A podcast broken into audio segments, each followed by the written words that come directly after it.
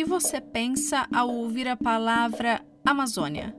Rio, floresta, biodiversidade, povos indígenas, fontes de recursos naturais, salvadora do planeta diante da crise climática.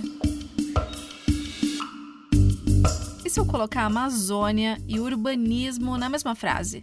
A visão eurocêntrica de que a Amazônia era uma região selvagem e pouco habitada antes da chegada dos europeus está caindo cada vez mais por terra.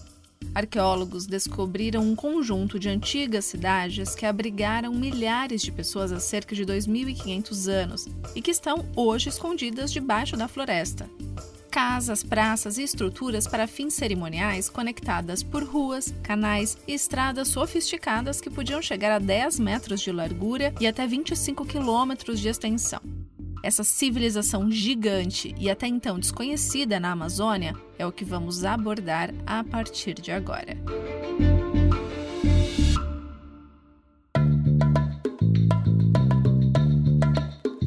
Está no ar o DW Revista, o podcast da redação brasileira da DW com sede em Bonn, na Alemanha.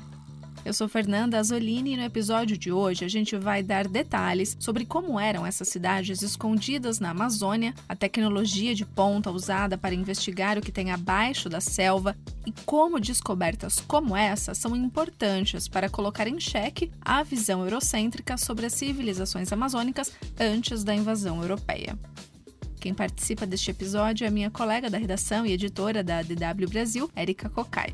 Essa nova descoberta no Equador foi possível graças a uma tecnologia de mapeamento remoto chamada LIDAR. A tecnologia de perfilamento a laser permite que os pesquisadores vejam através da cobertura florestal e reconstruam os antigos locais abaixo dela. Um dos autores do estudo disse enfaticamente que a gente está falando de urbanismo ao se referir às descobertas. Ele também disse que o que foi descoberto até agora é só a ponta do iceberg do que pode ser encontrado na Amazônia Equatoriana.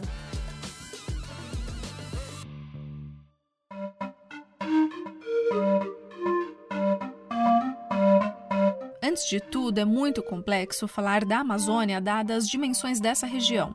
A Amazônia se espalha por nove nações da América do Sul: Brasil, Bolívia, Colômbia, Equador, Guiana, Guiana Francesa, Peru, Suriname e Venezuela.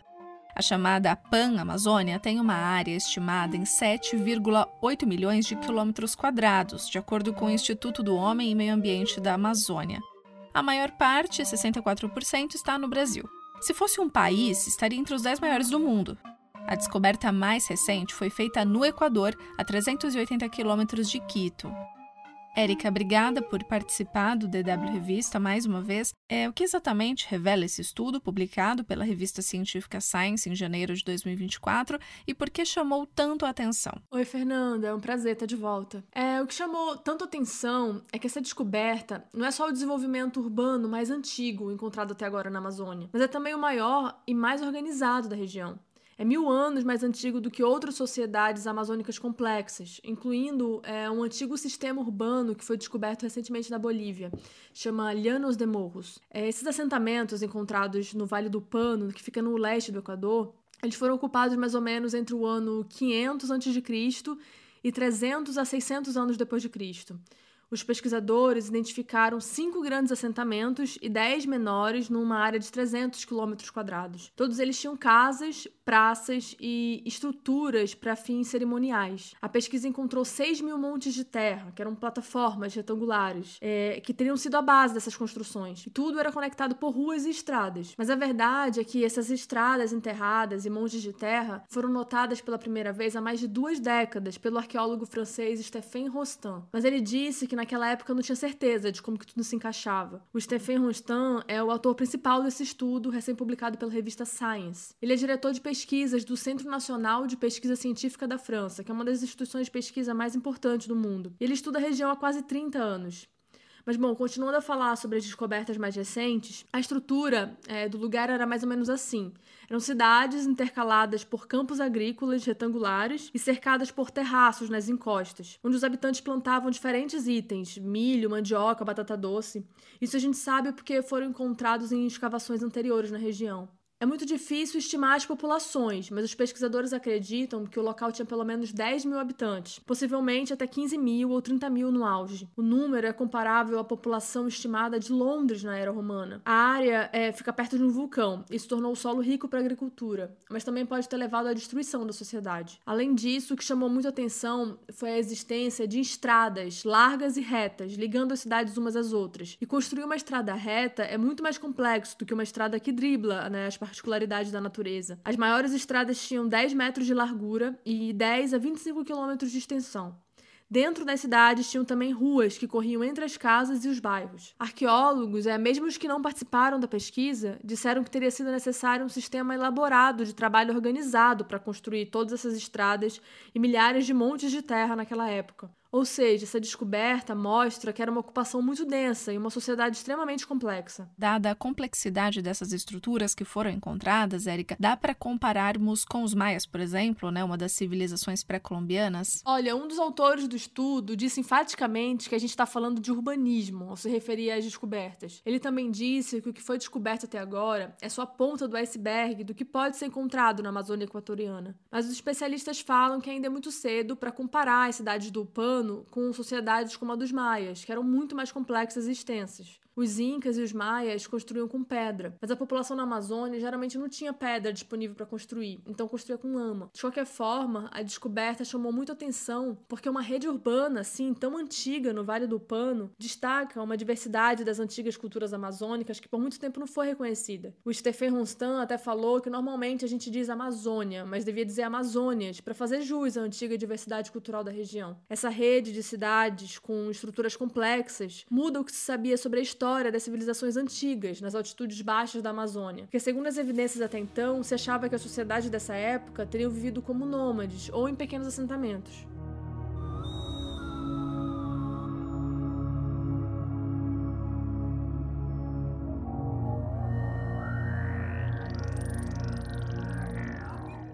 Essa é mais uma descoberta que coloca em xeque a narrativa eurocentrista a Amazônia era e ainda é frequentemente vista como uma região selvagem, intocada, com apenas pequenos grupos de pessoas. Mas a gente tem obtido provas de como o passado é muito mais complexo. A visão eurocêntrica se reproduz de diversas formas. Já começa nas convenções cartográficas, com a Europa sempre representada no topo, observando o sul global de cima para baixo. E se reflete também na compreensão econômico-social cultural e religiosa da sociedade. O eurocentrismo condiciona a contar a história, aquela com H maiúsculo, sob a perspectiva da superioridade europeia, muito ligada ao colonialismo. Um texto que fez parte do Congresso Mundial de Sociologia realizado em Montreal em 1998 diz o seguinte: Aspas, o eurocentrismo e o colonialismo são como cebolas de múltiplas camadas. Em diferentes momentos históricos do pensamento social crítico latino-americano, levantaram-se algumas destas camadas. Posteriormente, sempre foi possível reconhecer aspectos e dimensões que não tinham sido identificadas pelas críticas anteriores. Fecha aspas.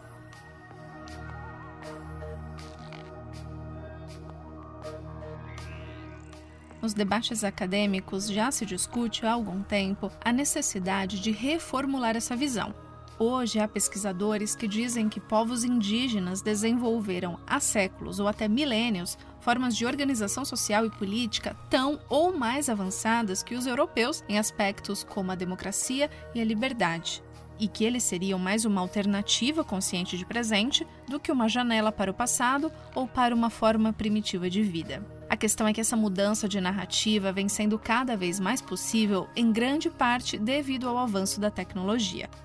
Érica, como funciona a tecnologia de mapeamento usada para descobrir essa cidade debaixo da floresta no Equador? É, então, dá para dizer que é uma escavação arqueológica moderna. Os pesquisadores sequer colocaram os pés na Amazônia para descobrir essa civilização que existiu há cerca de 2.500 anos. Essa nova descoberta no Equador foi possível graças a uma tecnologia de mapeamento remoto chamada LIDAR, que é o acrônimo em inglês para Light Detection and Ranging. É basicamente um scanner a laser 3D usado para examinar a superfície da Terra. Para esse estudo, os específico, foram realizados 20 voos ao longo de 17 dias, a uma altitude média de 305 metros. A tecnologia de perfilamento a laser permite que os pesquisadores vejam através da cobertura florestal e reconstruam os antigos locais abaixo dela. Os pulsos de luz, é, combinados com outros dados registrados pelo sistema aéreo, claro, geram informações tridimensionais precisas sobre a forma da Terra e suas características de superfície. O sistema LIDAR consiste principalmente em um laser, um scanner e um receptor GPS específico. Essa tecnologia tem sido muito importante para a ciência, mas não diminui a importância do trabalho em loco. O autor do artigo que eu já mencionei, o Stephen Ronstan, até frisou que só foi possível entender as imagens captadas pelo LIDAR por causa do estudo feito em campo pelos arqueólogos anos atrás.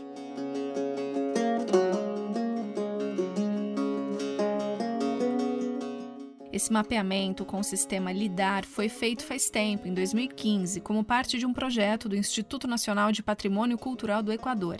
Até 2020 havia uma cláusula de confidencialidade com relação ao material.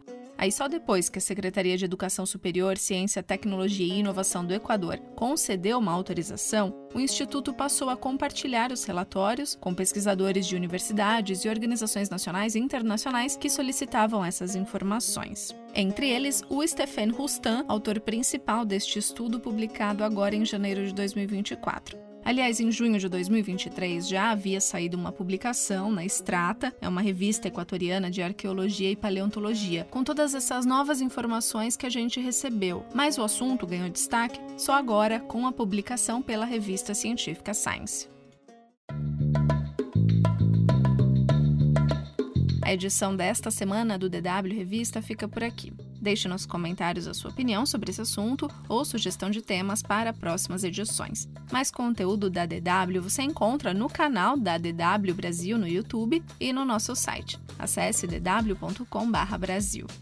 O DW Revista é uma produção da DW em Bonn, na Alemanha, e pode ser acessado por meio de plataformas como Spotify, onde basta procurar pela playlist DW Revista. Além disso, tem na Deezer, iTunes, Google Podcasts, Google Home e Alexa. Em tablets ou celulares é só baixar o aplicativo Google Assistente para Android ou iOS. A produção, apresentação e edição técnica do DW Revista são minhas, Fernanda Azolini. Revisão final e coordenação, Rafael Plezan. O DW Revista volta na sexta-feira que vem. Obrigada por acompanhar a gente e bom final de semana.